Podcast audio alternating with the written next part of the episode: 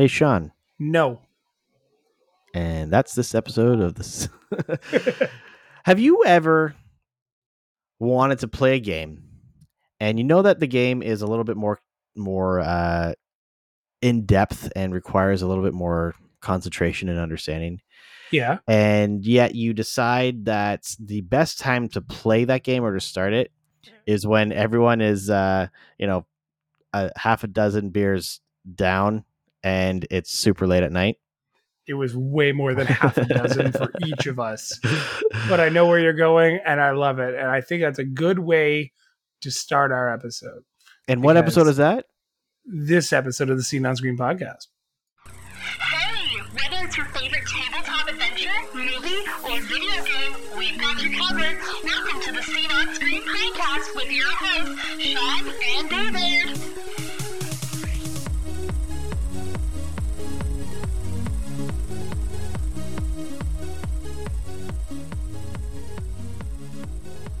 Usually segues don't go that well, but David and I I, I've been trying new things, and uh, we got we got some feedback from one of our friends who's just like, "I love your segues." And now we're trying to make them more and more creative, but that one was just kind of odd and perfect Yeah. in a in a weird sort of way. Um, you, you you've got you've got the vibe. We're doing we're doing um, we'll we'll call it a Meeple esque episode because three men and a Meeple don't exist anymore. Just Sean and David, and Sean and David are here to talk about co-op games today. We uh we experienced uh, a few weekends ago uh, a bunch of co-op games all at the same time, and we played everyone under the influence of alcohol, which made some of them a little bit more complicated than others. We did also play a few of them slightly sober.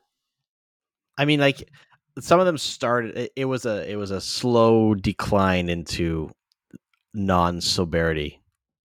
Sobriety. Yeah, that's what I said. Sure So, what we want to do is we want to break down four games for you guys today. We're going to give you a little bit of information off their their board game geek profile.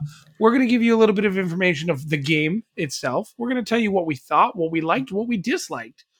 And hopefully, after this episode, you've picked up or tried one of these four games. Cuz I can tell you right now, I asked one of my friends the other day if she wanted to play um, one of the games we're talking about and she's like yeah, I would love to play that game. I'd also like to play it drunk. That sounds really fun. I was like, I'm not going to buy that game though because my other half won't play it. And her response was, "We'll go to a board game place and we'll go drink and play board games." And I was like, "I love that about you. You're an amazing friend. Let's go play games." So, David, what four games are we talking about today? Well, Sean, the four games that we are talking about today is the Oregon Trail card game, which is I think it's like a Target exclusive. It is a Target. Exclusive. You got to get it in the states only. Uh, we are talking about Flashpoint Fire Rescue, a uh, co-op game where you're firefighters trying to save people from a burning building. We are talking about Betrayal at House on the Hill, uh, a classic seen on screen podcast board game. Um, and then we are going to be talking about Dead of Winter, a zombie survival game uh, with with alcohol. that game should not be played at you shouldn't learn that game at 10 o'clock at night under the influence of alcohol. anything really. it's it's so so long let's start off with the oregon trail card game it's, a based- classic Yeah, sorry. Go ahead. i was going to say it- it's based on the classic computer game but it, it is a tabletop card driven adventure hmm Uh, so everyone starts off. Uh, we we are pilgrims, getting our, uh, on our way to. I don't even know where it's where you're heading. Willamette Valley, Oregon. yeah yeah you're you're just making your way across the oregon trail Yeah.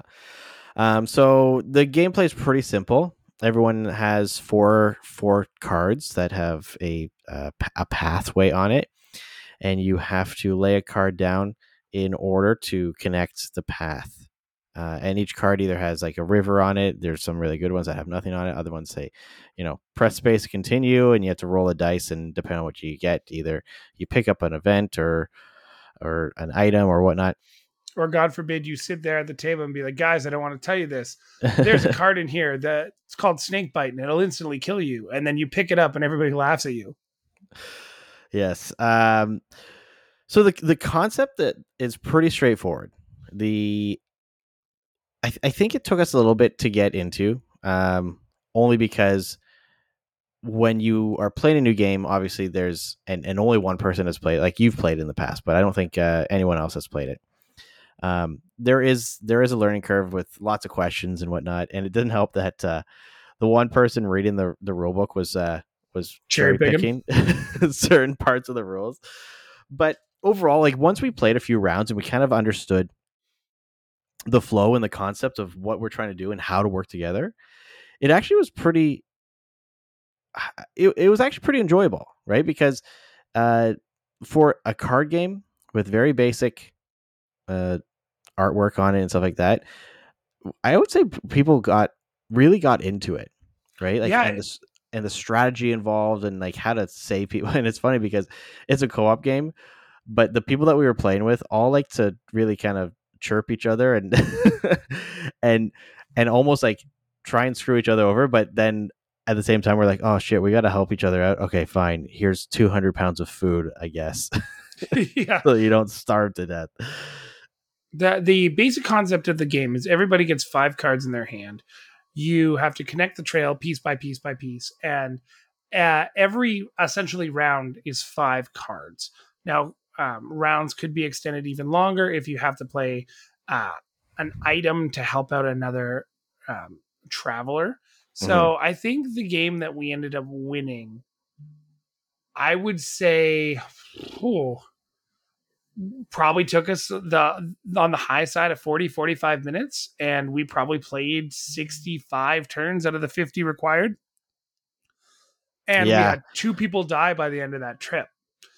And, and it was very close. Like I think uh, we were we were a few one or two turns away from just not having because I think the the last round had a card that was played where it's like okay, well nobody has any like the people that are alive didn't have any cards that could prevent that from succeeding in two rounds, right? So yeah it was like if cholera showed up again we were in Mhm. trouble mhm. the um the cool thing about the game too is like there is some cards that kind of like help you restock as well so like you can go into a fort or a town and we played two of those cards in the last like four uh, like between 40 and 45 so um, david and i were still surviving and we were like two of the only people left. So it was a little bit trickier for us to to kind of go along because the people that died had all the supplies for like if one of our oxen died or Mhm, uh, an mhm. axle broke. So we we we had to kind of navigate that as a group and make sure like like okay well you know what? David has to give up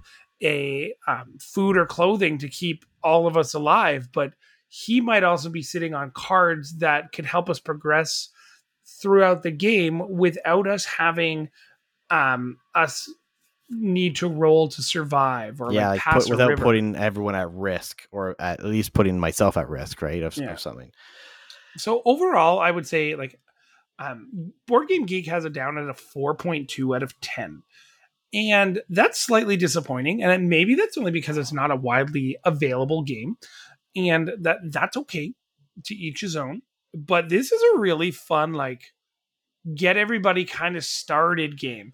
If you're especially having a co-op night, this is like an amuse bouche. It's like the equivalent of playing a few rounds of coup before getting into like some heavy games of the resistance or like playing sheriff of nottingham before playing like other games where you're competing each uh, competing with each other in deception this is a great starter game You know what? The so I was just reading some of the reviews, and all of the poor bad reviews of this, uh, it's because people are saying that like it's difficult, that they haven't haven't uh, that they're not winning the game.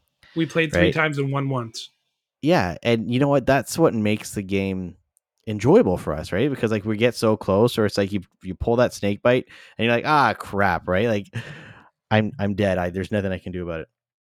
I mean, this isn't a game that you play for hours on end. This is like a starter game, right? For the for the the game day.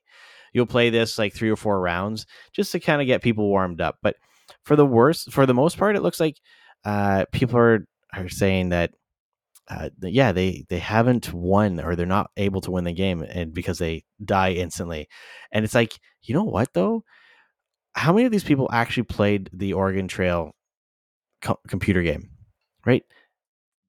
You die instantly in that too, right? Like it's uh this is more of a conversation game, right? Like something that, like I said, to warm people up, get people working together. Is it the best game that I've ever played? No. Is it simple enough that anyone can learn and play it? Absolutely, and that's what makes it, I think, really good. Yeah, it's uh it's definitely one that we we like to bring out just at like random events because it's just so fun. It's uh it's not too complex, but it's simple enough that the concept is easy. Um, I love some of these reviews too. It's borderline impossible to win the game, and everyone is just kind of miserable the whole time because everything is going terribly. The I- first game was like rough for us to like get get into the game and get into the rhythm. The second game we were so close. I think we got to level like I want to say we hit 35 or something. We were not like we were 15 away from the end. Mhm. Um, and then it was just like snake bite, snake bite, dysentery, dysentery, dysentery. It. I love the fact that this game is hard to beat. Yeah, like you don't want a game that, especially a co-op game, right? Like a game like this, if you're playing it with four people, absolutely it needs to be difficult. If if people are winning every every round, or if majority of the rounds or or games that you play are wins, then the game is it's no fun. There's no challenge, right? That why do we play games for the challenge? Yeah. right? So I would definitely give like I wouldn't give this like a, a perfect score, but I would say this is probably uh, close to I would say around an eight out of ten. Nice. I like. I would probably give it a a, a seven and a half, seven, just solely because like I do think there are some elements of the game that you cannot control, and in most co-op games, for for that matter, you're rolling a dice, right? Like you're you're depending on a die to determine your fate. Look at D and D. Look at some of the other games we're going to be talking about today. Look Mhm, at Pandemic mhm. a dice can ruin a perfect round really quickly. When you look at this game, it's just how the cards are stacked, right? Like you could have two people die in a, like in two turns in a row, and that's just it. That's your game. You're done. It's Mhm. over.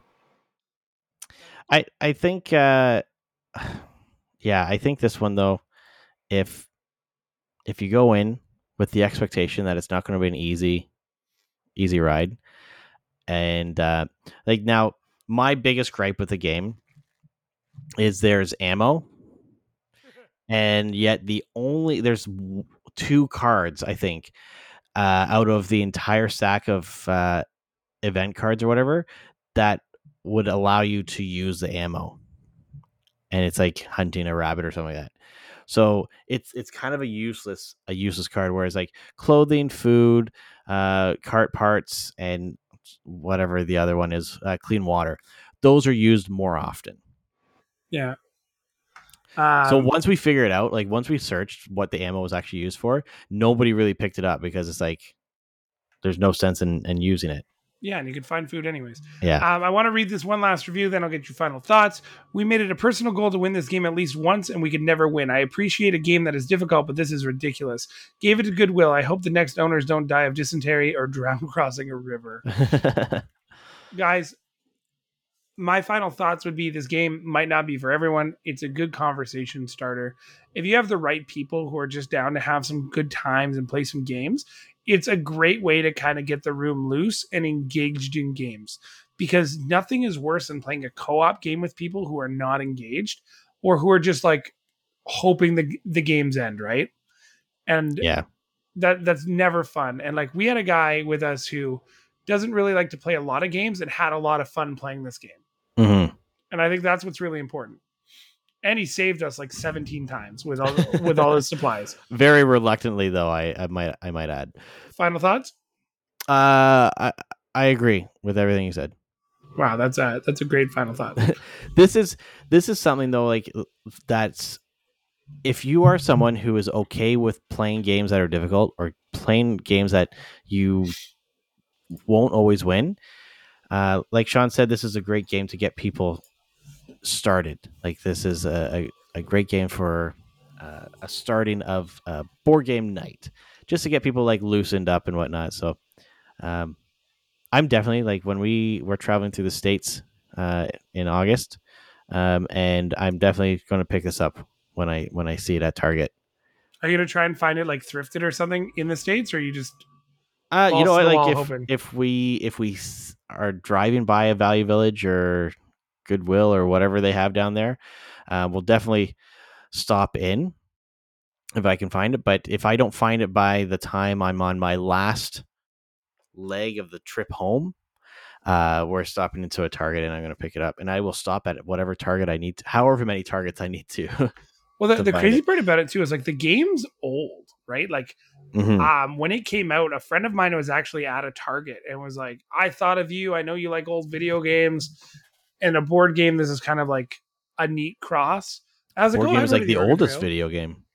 maybe it's not pong but it'll do okay what's next flashpoint fire rescue this game, let me tell y'all, this game was probably the the biggest hit out of all four that we played.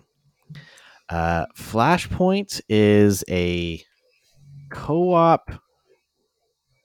I don't. It's a. It's uses very sim- similar mechanics to uh, to the pandemic games.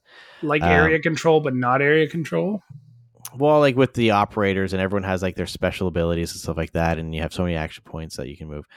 Uh, this is a co-op game in which we are firefighters, and a house is uh, on fire, and we have to manage the the spreading of said fire, all while trying to save people trapped into the building. Um, it is a two to six player game. It came out in 2011. This game, let me tell you, got every single person so involved in their characters, in the strategy, and working together. We played. Uh, three games of this as well we Maybe played four. more. We played more than three games. We played. we only won twice but the times that we won were pretty sweet. We're pretty epic. Well, let's talk the I game think- first and then we'll talk about the the epic win Yeah, I think we played. We played this game more than four times. maybe Like, Um, we played it like we played different days. variations yeah, too, we right? played. We played this game actually over the course of two days, like multiple times over two days. Um, but the main concept of the game is the the main board has uh like the layout of a house. Um, it's double sided. Uh, one side's easier than the other, but uh, it's got the main layout of the house, and a fire starts randomly in one of the rooms, and it's a a grid like a twelve by twelve or an eight by eight grid. Yeah. Um, Yeah. So based off of some dice rolls, well, that determines where the fire has started. Um, and then each turn, players have the ability to move, put out fires, open doors, stuff like that. Um, and there are random, I don't know, uh, survive. What are they called? Survivors, victims, Yeah, they're, trapped they're people, points of interest. points of interest. That's right. So you have to go and find it, open that up, and then it's either a person or it's nothing, right? And then we have to save those people. So the goal is to save seven people or animals, um, and we lose by if four people trapped in the house die, um, and they die by being engulfed by flames in the most horrific way possible, uh, or if the fire spreads too much and uh, walls are destroyed, and there's set number of um, damage markers for walls and doors and stuff like that. And if you run out of those, um, then the house is the the structure is completely compromised and it falls apart and you lose. Yeah, the um the cool thing too is the different um I guess factions or players you can be. Operators, Operators, thank you. Make the game so unique every chance you get because you can play a modifier where there's a hazmat technician, but you also have hazmat in play in the house, which could be anything from a fire extinguisher that's going to explode to a propane tank you left beside your baby's crib. It's all the luck of the draw as to where we're putting these things. Hey, you know what? We all know that babies love to play with propane tanks these days. The the weird one is when like uh, the dog's in the toilet and you're like, what the fuck? But it is what it is. Um, where I found it super intriguing and interesting, and where the strategy really changed is you can change your operator. It's not like pandemic where you can't like you don't have to pay AP to do so. Like you can't pay AP to switch from like the chemical engineer to the scientist. For this game, you can change as long as you split like you spend half your AP to to switch Mhm. to whichever character. And we were we were in rough. We had three victims dead, one victim alive. We might have had I would say 6 on the high side, maybe 8 damage markers left for walls. Yeah, it was not looking good. Um, the one guy at our table was like, "I'm going to pay my AP and switch to the captain," and we we or the fire captain, and we learned as we were playing that the fire captain's ability to move other people around actually was super imperative to how we could work better as a team. hmm But also, we were able to attack fires and rescue people in different ways because he was sacrificing 50% of his turns. Hmm Like he was using his two free moves all the time to like try and move the truck that I was on, or give David a better shot at like trying to clear out somebody because he can move faster than other people unencumbered or Yeah. encumbered. Yeah. So- it- and sometimes, like with especially with the, the fire captain, like using your abilities for other, uh, for other characters or other players, you know, just even moving them one square can make a huge difference. And that's what we we ran into quite a bit. It's like you know what, like I can move so far on my turn, but then I'm still not close enough to accomplish this. And and he would be like, okay, well, you know what, I can move you one. Yeah, and like the fact that the uh, the driver operator could use the deck gun, but if you didn't like your result, and it was always on a three by three grid. So if you didn't like the result you were in, you could re-roll, or you could re- you could re-roll one or both dice, right? Mm-hmm. So you had a lot of autonomy of how you were attacking things, and I think it made the game really interesting. What was crazy is we got to the very like we kept that fire smoldering. We kept getting it to smoke. There was less Mhm. blowouts. Um, if you to to define a blowout, essentially, if you hit the same spot with fire twice, an explosion would occur, which would follow out the grid too.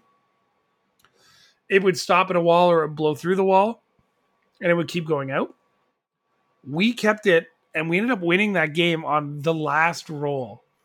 And we got so crazy. lucky. like that that that okay well we the game that we won the first time um we had that was the second game that we played so we Yeah. actually kind of understood our strategy a little bit more and whatnot and we were rolling okay but uh we we did win with no casualties or anything like that. Like we were keeping things in, in order. But that last game that we played within the first i don't know four rounds we had three people die. And if four die then you you lose instantly. So we're like oh my god like we were already on on edge right from the get-go. But like like sean said like we kept you can put fires out and then they just kind of turn to smoke or uh if you roll the dice well and something is uh, a fire starts or whatever in an area that's not adjacent to an already lit flame it just is smoke right until something happens in it in light. So we were pretty lucky like all all of our rolls of the dice were on point like we were so lucky. And i think by that time we had played the game you know four times already. So everyone really understood their role and what they needed to do and like you said uh, halfway through, one of the guys that we were playing with had changed his operator because it's like, you know what, we, we need someone else that's a little bit like, uh, we need the special ability, Yeah. right? So once people got the hang of the game and understood what they need to do, then we were able to work together and communicate and say, you know what, like I'm gonna uh, the the deck operator with like the big the big gun that can clear out f- you know fires from the rooms. Like we knew, okay, you know what, I'm gonna work on this one because if this spreads, then we're screwed. Okay, Yeah. tackle that, and then my operator, I could move extra spaces uh, and so that allows me to get to to victims uh, faster. It's like okay, I'm going to go through this route and open this up, and you know, be strategic. Like I'm going to break a hole through this wall just so that we can get through there. So it's like it was so satisfying that last game that we played because everyone was on point. We knew exactly what we needed, and we came from a uh, almost like like it felt like a guaranteed lose to The most improbable win. right, and we we were literally within, I would say, a few rounds, like maybe two rounds of uh, losing completely. if I di- if I didn't put out that last fire on my my first set of rolls, it was over. Mhm, Because like my last roll put smoke out, right? mhm. Like when we had to redistribute fire, it was smoke. Now, we've talked about the good. We've talked about kind of like how we felt. We'll rate the game in a second. Did you have any gripes with the game? Was there anything that you didn't like? Um, nothing really like for the type of game that it was. Nothing really stood out, or or at least it wasn't Obvious. uh, wasn't a big enough problem that now I can even think about it. Right? Like, I I don't know. I think if anything, I I, I wish there was some variations to um the amount of AP that each person can use. Oh, like Because- depending on the rule set, probably. Yeah, yeah, because everyone is uh has four, right? Like four main actions uh or action points. Um some people have some extra like some additional points that they can use for a special action. Um but I mean like there was the mechanic that if you didn't use all of your action points, you can bank them for the next next round, which did come in handy. But it it, it did increase the str- strategy. It's like, okay, you know what? I'm going to go and do this and this and I'm going to save w- two action points for the next round so that I can do a an extra action complete, right? One one hundred percent sensible. I um the one thing I think should be a little bit clearer is how the grid works on the board. Like Oh yeah, yeah, yeah. it uses four axes instead of two, which makes it so confusing. Like you're following red one through eight or black one through eight. And if it's like um, eight, eight, then you're like trying to find which grid it actually hits, or eight, four, but it's red eight, black four, or red four, black eight. You know, like it, it always changed. And it was You know kind that's of, the you know that's the same thing, right? what did I say? The same thing twice? I think so. But the the way that the grids were set up is that there's two dice. There's a D6 and a D8. Yeah, so it was Yeah. it was 8 by 6. But what was happening is that people were just looking at the numbers and then they weren't necessarily going to the the correct grid. Like it was it was confusing in that sense. Uh and I don't really know how they could do it otherwise though. Make it a different color. Do you know, like, because the red and the black kind of blended with the fire and all that stuff. That's true. That's true. But I I guess if they're going trying to go for a, a thematic, Yeah, it's like hard to notice, which is good too. yeah, yeah. How do you rate? You know what? I would I would honestly rate this. Uh, I would say a nine. I think that the it's easy enough to learn. It's not impossible to to win. It's not impossible to lose though. Like the difficulty is right there. The only thing that I wish, and I get it because it's it's a limitation of the actual physical game, is that uh, I wish there was some variation or a way to have some variation to uh, the maps almost right. Um, Well, there's both- only two. well, that's the thing is both sides. It's still a full size building and all that stuff. Um, I think that would be really cool if there was uh, like like a second story, right? Like that you could add that like sits on top of the board or whatnot, and it would have been pretty simple to implement that into the game or something like that, which just adds some replayability. Like because after a while, it's like you can play this game a dozen times and it's the same maps, right? Like, uh, so I mean, like you could always make something up to add to it, Well, get some not, expansions, but not to lean on a game like Catan too hard, but if you had the ability to like the the floor plan is the floor pla- plan, but then you roll dice to determine where the doors and windows are. I think that would be a different element to the game as well. Yeah, that's actually not a bad idea. Or like even if there's like the main board, so the grid and everything set up, and then you you place the room separately, so then it changes the layout. That would actually be a, a really that's actually a pretty good uh, concept. Yeah, we should uh, market it, call it police rescue. And uh, be like, haha, we've got you beat, Kevin Lansing. Or how Uh, about like SWAT, right? SWAT. So you have to go in and your SWAT team, and you have to break into a house to That save to thousand percent save, save hostages. exists. Um, I'd give it a nine as well, and I will tell you that, like, much like David in the Oregon Trail, I immediately told my other half, I was like, "This game is a game we want for entertaining." Hell, I we, sent like we don't entertain that often, so it's a good like yeah, game. I sent pictures to uh, she who shall not be named, and she was like, "What is that? That looks fun." and I'm like, "Jackpot! That means I can buy it next time we see it." But uh, I think I'll definitely be adding it to our collection, 100. percent All right, what's next? Well, the classic three men and a meeple fun game, seen on screen podcast. One of my favorite games, Betrayal at House on the Hill. Uh, we were playing the second edition. The third edition is out, but uh, yeah, we we got a sweet deal on the second edition from Target. Yeah, and Uh, uh, the second edition might have fucked us in the end, just a well, little. you know, we ran into a, a classic problem of the second edition. Some of the rules are very convoluted uh, and and missing key points of information. But I'll this say. is a this is a game Let's that break down um, Betrayal first for those who have not listened to Meeples or haven't Yeah. played. so this is a game where uh, it starts off as a co-op game and then it turns into a one versus all game. So you are all individuals and you are exploring a a mansion, a building, and you explore and build this as you go. So there's floor tiles that you uh, when you go through a door, you flip over a floor tile and and place it in that room.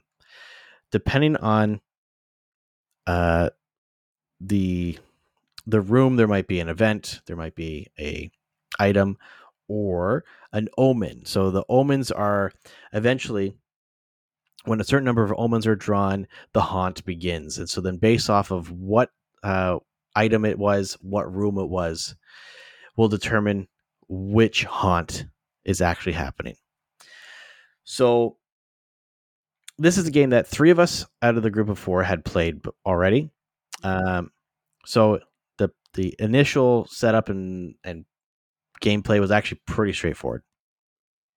Uh, we played two games. The first game, uh, who was? It, it was neither of us who was the. Uh, it was the newest Betrayal. one to the game. yeah, yeah. Which was quite interesting actually because uh, this person who had joined us uh, wasn't very well versed in board games compared to the rest of us. Like he's played games in the past, but uh, games like Catan and Monopoly and you know the family games. Oh, good games. Yeah, yeah, yeah. Uh, so when the haunt happens and the traitor is determined, they have to go off into another room and they're given a book with instructions on what they have to do in order to win. And then everyone else hangs back and has a book on what they have to do in order to win. So there's, uh, it- it's a cool concept because the game shifts in a way that now certain aspects of the game no longer come into play. We can attack each other. We can fight. We have to use items that against each other. There's more combat involved. Um, but we don't know as as the survivors. We don't know what the traitor or the betrayer can do. We don't know how they move, what their objectives are. Like we know a basic idea of what their objectives are, but we don't know specific details. And vice versa. They don't know what we need to do or how we would defeat them. So uh we can we come back and do you remember what the scenario was? Um, it was a monster that was trying to let um things in the window. Oh yes, that's right. And we had to uh, process exorcisms in certain certain rooms and whatnot, and uh, so this is where the the the the difficulty can really increase depending on how people have explored the the mansion um, and where they are in the in the house. So the first game was actually was pretty good. We won, uh, and just barely. I think uh, both you and one other guy was was dead, and uh, the betrayer was coming after me, and I was lucky enough that I had managed to move to the room and just rolled correct Yeah. to to uh, to win. But the game is easy enough to set up and learn. And the nice thing I think you only have to learn half of the game first. Right? Like you learn the co-op aspect of it. And then when the haunt begins, then you can take the time to learn how to do that. It's not like a game where you have to learn all aspects of everything all at once to be able to play it because the game is really divided in two distinct uh like almost like chapters, right? The first half of the game, we're working together, we're exploring a house. The second half of the game, ah, shit's gone down, and now we are trying to survive, and one person's trying to kill everyone. Yeah. Now, here's where the problem comes. The first rule- one. We'll, we'll we'll stop there first by saying the first one there was no like illusion that the rules were incorrect. The first one, I think the haunt was fine. I think the game ended perfectly fine. But Mm-hmm. The second game came around, and by the time the haunt started, and we like we we were fortunate enough to have one of our party members on the co-op side die early, very early, which meant they could look at both rule books because we were all super confused with how the game was supposed to end Mhm. that like we, we said the co-op team won but we don't know if they actually did because there was no definition of how um i guess the demon could be slayed slash how like, it the demon could defend some- itself it was, It was, missing instructions on on proper monster movement, right? So then that limited our understanding of that stuff. Um, and like Eh.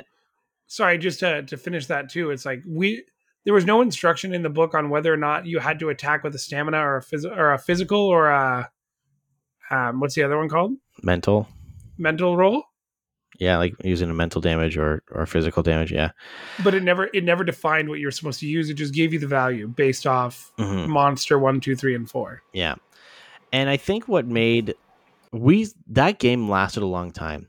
And I think we spent at least a good 45 minutes just kind of trying to decipher the rules and and the final uh like the final last few moves it's just like okay can we do this? How does this work? But because it wasn't explicitly said in the rule book and the instructions that were there were very generic right? Like they i think what was happening is that in the rule book they had well for the example they had the demon lord and then the demons like the minions. But then they used the the term demon interchangeably to de- to talk about either one. So they never really explicitly like explicitly said okay this is how the demon lord moves uh, versus their demon minions. Um and we were kind of we were very confused in that regard but like we won like the we defeated sean was the betrayer in that one. We defeated sean but it didn't feel like a it, it was uh we were all happy the game ended it was a cheapened win because we were so kind of confused based on the rules. And and I had mentioned to everyone, I had played that scenario once before, and we ran into the same problem when we've played that in the past. And it's like, okay, how do these characters move? What are we supposed to do? the uh the interesting thing too is like as the betrayer i took advantage of a, a rule that's set out at the beginning of the game like if you read through the rule book there are um there are instructions on each one of your haunts which tells you what what can and can't be done. And there's an assumption that certain items are in play some because you need that item and like that item card activates a haunt Mhm. potentially right Mhm. Mhm. or you know that that item has to come up in order for the game to be completed so in my case it was the ring but the other weapon that was brought up was the revolver and i knew the revolver was in play so i asked one of the co-op players to define the rule on how the revolver works and the reason i pointed that out is because a i used my right to clarify the rule but b it solidified the fact that the revolver couldn't be used to kill the demon but it could be used to kill my character from a distance if the roll was right. But it was effectively a useless weapon in the grand scheme of things because my character still had to do his own thing but the demons could all kind of do their own thing. Mhm. and then it was it was just so all over the place and it made it very difficult for us. Like david's right. Like the last probably 10 15 minutes of the game nobody enjoyed it was Yeah, just we like just oh like- maybe i'll die this time this turn so i could just stop playing Yeah. Um one thing that was really like that's really enjoyable about the game though is, is and we saw this the second round that we played. It depends on how like how quickly you are exploring each floor of the mansion can really change how the haunt happens, right? So the second haunt we needed to get into certain rooms to do an exorcism exorcism or use certain items. Well, two of the four rooms were revealed. And we had two, or actually one, of the items that we could use. And the person that had the item was you, the person we were trying to kill. so it I added think up- I think you're you're mixing both games up because the exorcisms was in round one where we already had three of the rooms open.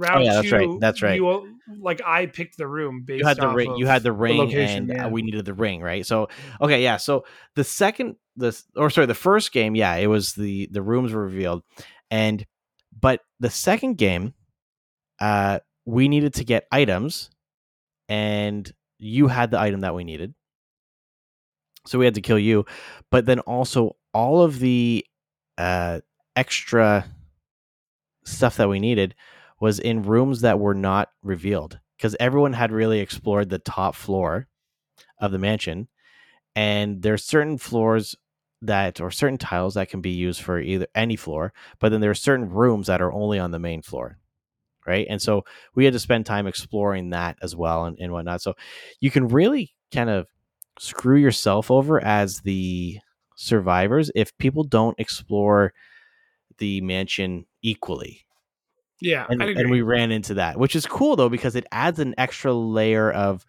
uh, almost panic once the haunt happens and you're reading the instructions and it's like oh we have to find this room? Crap that could be anywhere. So now we have to spend our time avoiding whatever is trying to kill us all while trying to explore the house and find a room. It adds a little a lot more uh, um, strategy to the game. Overall though i think this game's a lot of fun Yeah, we Minus- know where we stand on this game too, but Yeah. just for our listeners, we would I would say it's a good eight out of ten. Um, it's always fun when you play it. I would like to get the updated version with hopefully better rule sets. mm-hmm. But overall, for the amount I'm playing Betrayal, the, the version I have is perfectly fine. It's a great game if you want to just get lost. And the bonus to this game versus a lot of other games is there's playlists on Spotify and on YouTube where you just throw them on in the background and it gets everybody into the game. Mm-hmm. Um, I would give this one an eight out of ten. Uh, it's always a fun game. It's it's easy enough to learn, and like I said before, you can learn it in two sections, right? So uh, every single time I've played this game with people, we've had a lot of fun. It's just once the haunts kind of happen, eh, there's could be a lot of confusion, and so apparently they fix a lot of that in the third edition. Um, but if people are on the fence on whether or not to buy this game, I would honestly recommend buying the Legacy Edition of the game. Either the third edition if you want something like that, but the Betrayal Legacy. Um, it's cool in a sense that it's the same concept of the game, but it has a story kind of behind it. Um, so there's 13 games that you play, and as you're playing, you're unlocking new cards, unlocking new tiles, unlocking new items. But then once you finish all 13 of those games, you have a fully customized game with the history of every game that you've played. But then you can play the basic standard betrayal at House on the Hill game as many times as you want. as many You times as you want. throw out you throw out all the other cards. They're useless. Yeah. yeah. So uh eight out of ten from both of us. And then we played one last game at ten thirty at night. Twenty beers deep. Let me tell you. It, was went quick. as well as you'd think it went. It was fun. It was fun. We uh so we played Dead of Winter. And now Sean, you had never played this game before. Correct. we had talked about playing um, myself and one of our one of the other guys there has played this game a lot so um, i think that was our saving grace for this game because two of us knew how to play the game enough that we didn't need to really review i we didn't even have to look at the the manual at all like for clarification because we played the game so often. But uh do you do you remember enough of dead of winter to describe what the game is?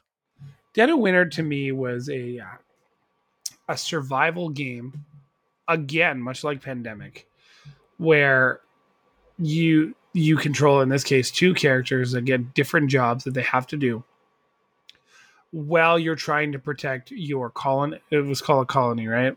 For this one, or? yeah the So colony you're you're- you're protecting your colony while you're also going out to different locations to scavenge for food, supplies, medicine. But every single round around the table, there's a different objective. And we played open-handed.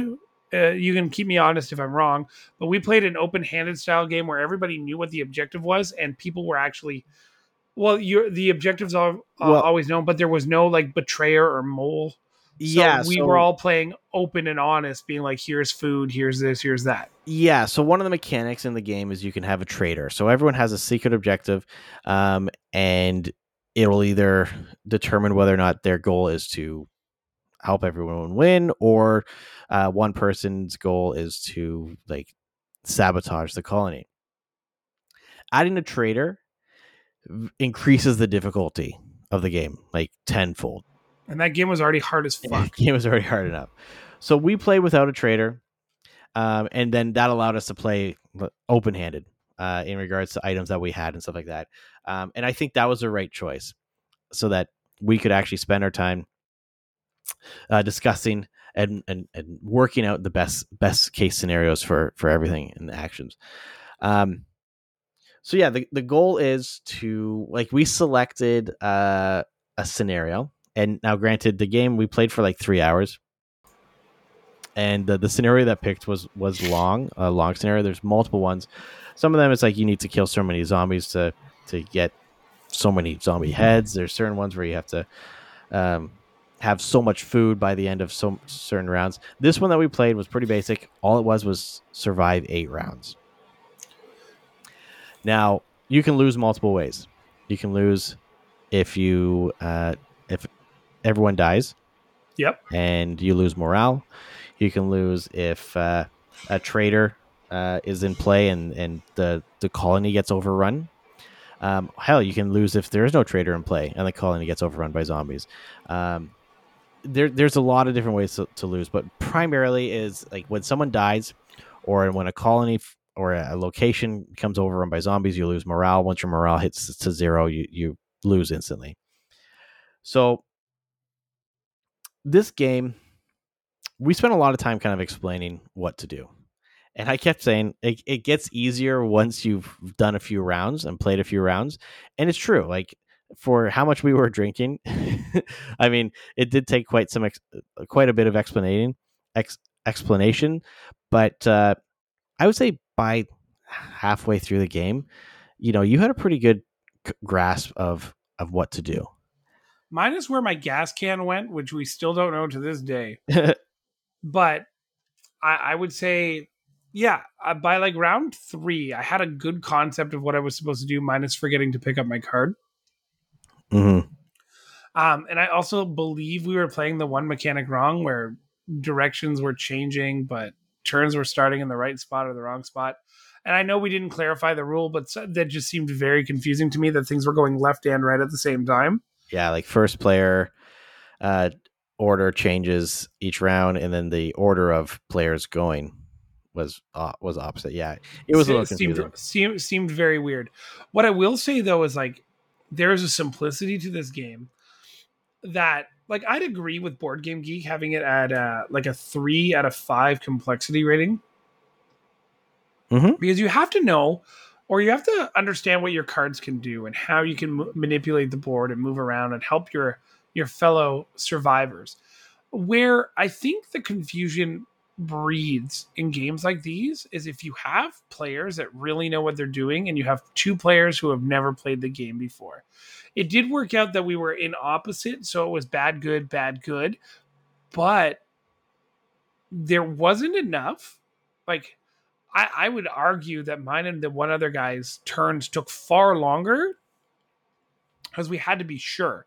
And Mhm. there would we'd always question what we were doing. And like that takes away from the experience of feeling like you're in the game, right? Like you don't feel involved, you don't feel like a betrayal even with the the rookie that we had. Everybody felt like they were in that house. It wasn't the illusion that we were playing this game. We were in that house. We were we were fighting for our lives. We were killing little Timmy. All that stuff happened. With Dead of Winter, I just felt there were so many like breaks from the game unintentionally that you were never really like I never felt like zombies were really there.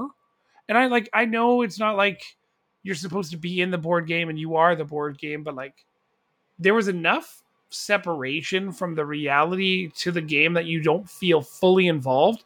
And I think you need four experienced players to have that. I mean, I think I, I agree. I think if we had were to play again, then and everyone knew kind of what they had to do and what their actions were and all that stuff, then yes, we would be you'd be able to get a little bit more involved in the game, but eh, or at least in the theme of the game. But I don't think that that was necessarily a bad thing when we were playing No, Because- not, not at all. because you guys were learning, but at the same time, like we were fo- very focused on the co-op aspect of the game, helping each other, strategizing, and and and confirming kind of things of what we're gonna do. And and yes, your turn and one other guy's turns was was longer because you're taking more time to make sure that what you're doing was was correct or that you could do it but it didn't take away from my enjoyment from the game at all because I knew what I I was trying to accomplish in the game, right? And part of the fun of co-op games is working together and saying, "You know what? Like this works. I can do this and then you can do that." Or this is probably a better idea for our overall success of this game. And it's not that you you know you end up playing other players' characters, but it allows people to work together to discuss and to strategize to come out ultimately on top and and everyone wins the game, right? Yeah, I'd like again, I can't disagree with that at all. I just it to me never felt like we were fully in a game. And like pauses aside, it just maybe it's the fact that 8 rounds or 32 turns shouldn't take 3 hours. Well, the game is very long. Like it would have probably still taken us at least like two hours to play the game if we all were skilled at the game and knew what we were doing. Right? It's still at least a two hour game. So I mean, for three hours for four guys who were had been drinking all day and tired and having to learn this game, that's not bad. That's not bad at all. Um, the fact that we won was even better and it was getting close. I think we were down to uh, one or two rounds where if we didn't have enough food, we would have people would have died, and then we would have we would have lost. So the fact that we won is also uh, a, a big positive for the game, and I think everyone's experienced it now. I've played the game so many times. Um, I've played it at least a dozen times in the last uh, few years, and I can honestly say that I've only won maybe three times And we won. That's so funny. right um and again the way that we were playing was slightly different uh, because we knew that there's no traitor in there, so we were open more with like what items we have and stuff like that. And when you're playing with a traitor, you can still tell everyone what items you have, but you know you don't know if someone's lying. If someone says that they don't have any fuel, and they do, right?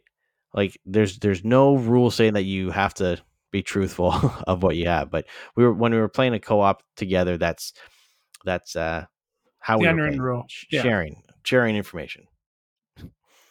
So, what are your thoughts on the overall like of of Dead of Winter? Because uh, I and I'm very curious because your experience was very different than mine because you were learning the game. So overall, I thought it was fun. I would like to play that game of a better mindset. Like I don't think I need to be 12 beers deep and six porch crawlers and all whatever else we were drinking. I don't think that's the way to play that game. No, definitely not. I like I do enjoy the idea of like building your own backstories for players and like continuing that story along while you're like communicating. I think that's a really fun kind of element to the game. And like every story is going to be one of your own, so we won't get into that. But what I will say is the one thing that kind of like sold me on the idea of the game, and like my other half hates zombies, so it's a non-starter for a game that we would purchase. Is I love games that are dependent on each other to play. Competitive board games get kind of gross.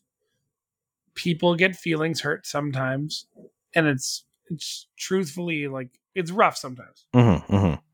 Sure, games need winners and losers, but everybody pulls out like, "Oh my god, I'm gonna lose." Then you automatically like you win, and the sore loser card comes out, and every like you know, it's just a pain in the ass. Mm-hmm. on the the scale of co-op games, this might be one of the best ones I've played. On my rush out to buy scale, probably not.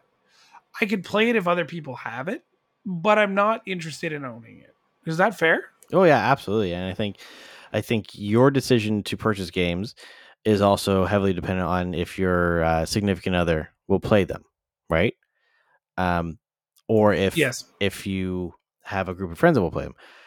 My decision, purchasing decision, is based off of no rhyme or reason. You know, it could be the temperature outside is uh, is the perfect temperature, so I might as well buy a game. um, now you had mentioned the the backstory of the characters. Now this is something that that I I'm not sure if other people do it. It's not written in the rules, but we uh, I like making backstories of the characters. So that's kind of how we have always played the game.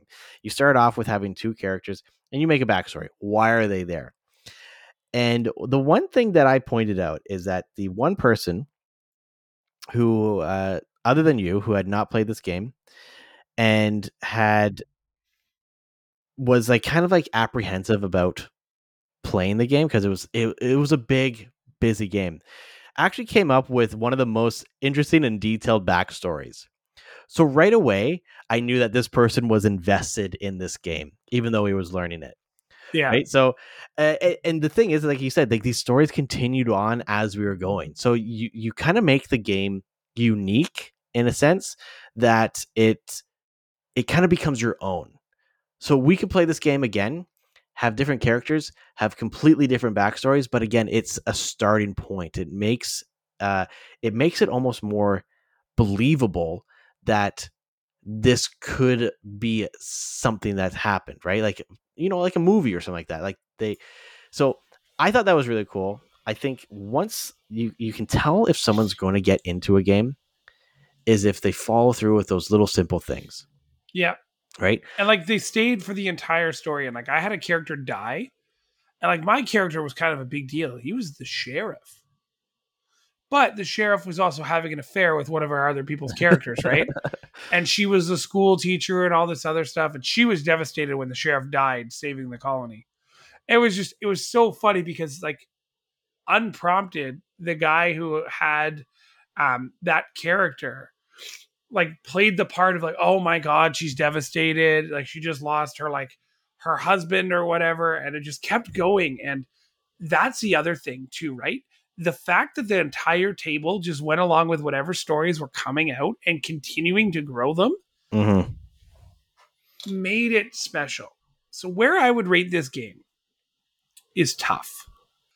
I would give it probably a solid seven and a half, solely because I don't know how much replayability I could have unless I'm playing with people at their houses or at a board game bar. Mm-hmm. But it's a good game. It's a fun game. You just need to allot a lot of time. Like if I had to choose between Risk and Dead of Winter, I would look at what players I was playing with before I decided. That's fair. How about you? I would give this one. Uh, oh, oh my God! There's a. I need to get this. Sorry, I'm just looking at some of the expansion stuff. There's a. Uh, it's funny. Literally uh, a Mountie. Like uh, That's funny. R- RCMP. Uh, anyway, so I. Uh, this is one of my top games. Like I'm always down to play this game. Um, I would give it a. Uh, a solid eight though, um, because the difficulty is is very high. Uh, it has a it, it is not an easy game. It's not a forgiving game. Um, but it is one of those games that I am always down to play. Um, it is always a I would say it's always a crowd pleaser.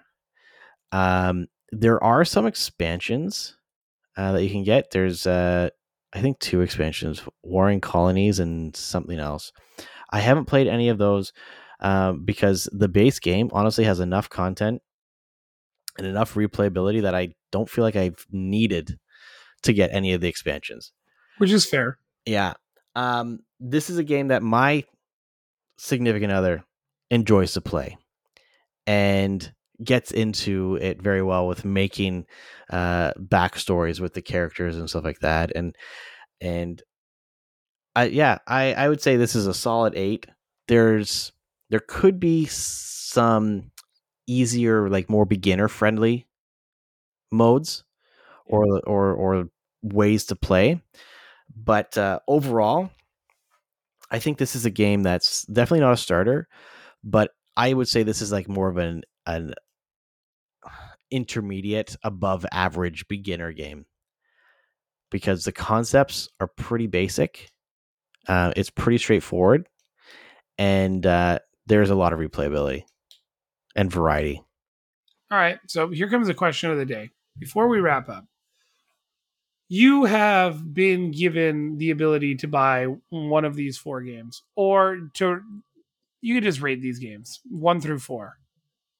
Now you've never played any of them, so you've just played them all for the first time on the weekend, like a few Okay. weekends ago. Okay. How would you rate your experiences between one one through four based on how the group played? And just how you would play it, uh, like, would you play them again based on your experiences that weekend? oh like well based off how the group played is different ba- th- than how we like my individual opinions are on the, I the, know. the games That's why I asked this way. so i would say based off of how our group played i would say flashpoint was our number one game Yep.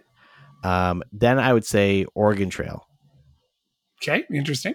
Because uh, again like that was a very that game everyone got really involved in. And uh, it was once we won that one it was like uh, almost a great relief but it was a lot of fun. Then i would say um, see dead of winter and betrayal it's it's kind of teeter tatter teeter tottering about either one. I would say dead of winter before betrayal uh, in the sense because yes, Dead of Winter was a little bit more confusing. It took us a little bit longer, but once we got into the game, once everyone got into the game, they were into the game, and there wasn't a lot of uh, rule clarification that was needed, other than just turn clarification. Right? Like, can I do this? Yes or no? Okay, cool. And then I would say betrayal, and I love betrayal, but I think the the confusion with the the rules just took away a significant amount from the experience of that game. I would agree. I would say number one was definitely Flashpoint. Number two, in my eyes, was Dead of Winter, and here's why. the amount of dedication and determination four drunk guys had in playing this game, seeing it through and keeping the story alive was fantastic. Uh, again, Oregon Trail is a good number three. It was a quicker game, but you could see like how excited we were to win. Like it was, it was an Mhm. accomplishment to win that game because it's a Mhm. hard game to win. Mhm. It's a lucky game to win, but it's a hard game to win. Betrayal betrayed us by being broken. And mechanically, that's going to happen in an older, like a, what is that game? 10 years old now? Uh, geez. 2014, I think, right? Yeah, something like that. But this is also the second edition. Yeah, and they fucked it up. So, like, that's on them, not us. 2004 was, 20 years ago. Holy shit. Jeez. yeah, Need, needs, like, it's it's hard not to re- replicate greatness. And it is a great game. But for our group, it was the worst of the four. Now, realistically speaking, if I was given, we'll say every for for everything equal, all games are fifty dollars in this scenario. If I was given one fifty dollar bill to go buy one of these games, it would be Flashpoint one hundred percent. I See, think if I had one game to purchase out of all three of them, they're all the same price.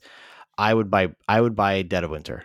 see Dead of Winter would be my secondary only because I think the value's there at fifty dollars. Yeah, But I like I do want to play it more and I want to experience it more. I just Well- don't want to invest in that experience right now. you know what? It's on. I'm on. not uh, buying it. For, it's on- it's on TTS. Maybe we'll do a stream. and We'll get uh, get our buddy uh, Alex on on stream for playing Dead of Winter. You know what? I am down for that. Maybe maybe we'll have a little bit more. Yes. But we want to know what you guys think. We want to know if you like the co-op games that uh, we we discussed today, and if you would purchase any in the future. If so, let us know. For myself Wow, wow, woo, is very nice. And David, That Hansel's so hot right now. we want to thank you all for listening, and we'll catch you on the next episode of the Seen on Screen podcast.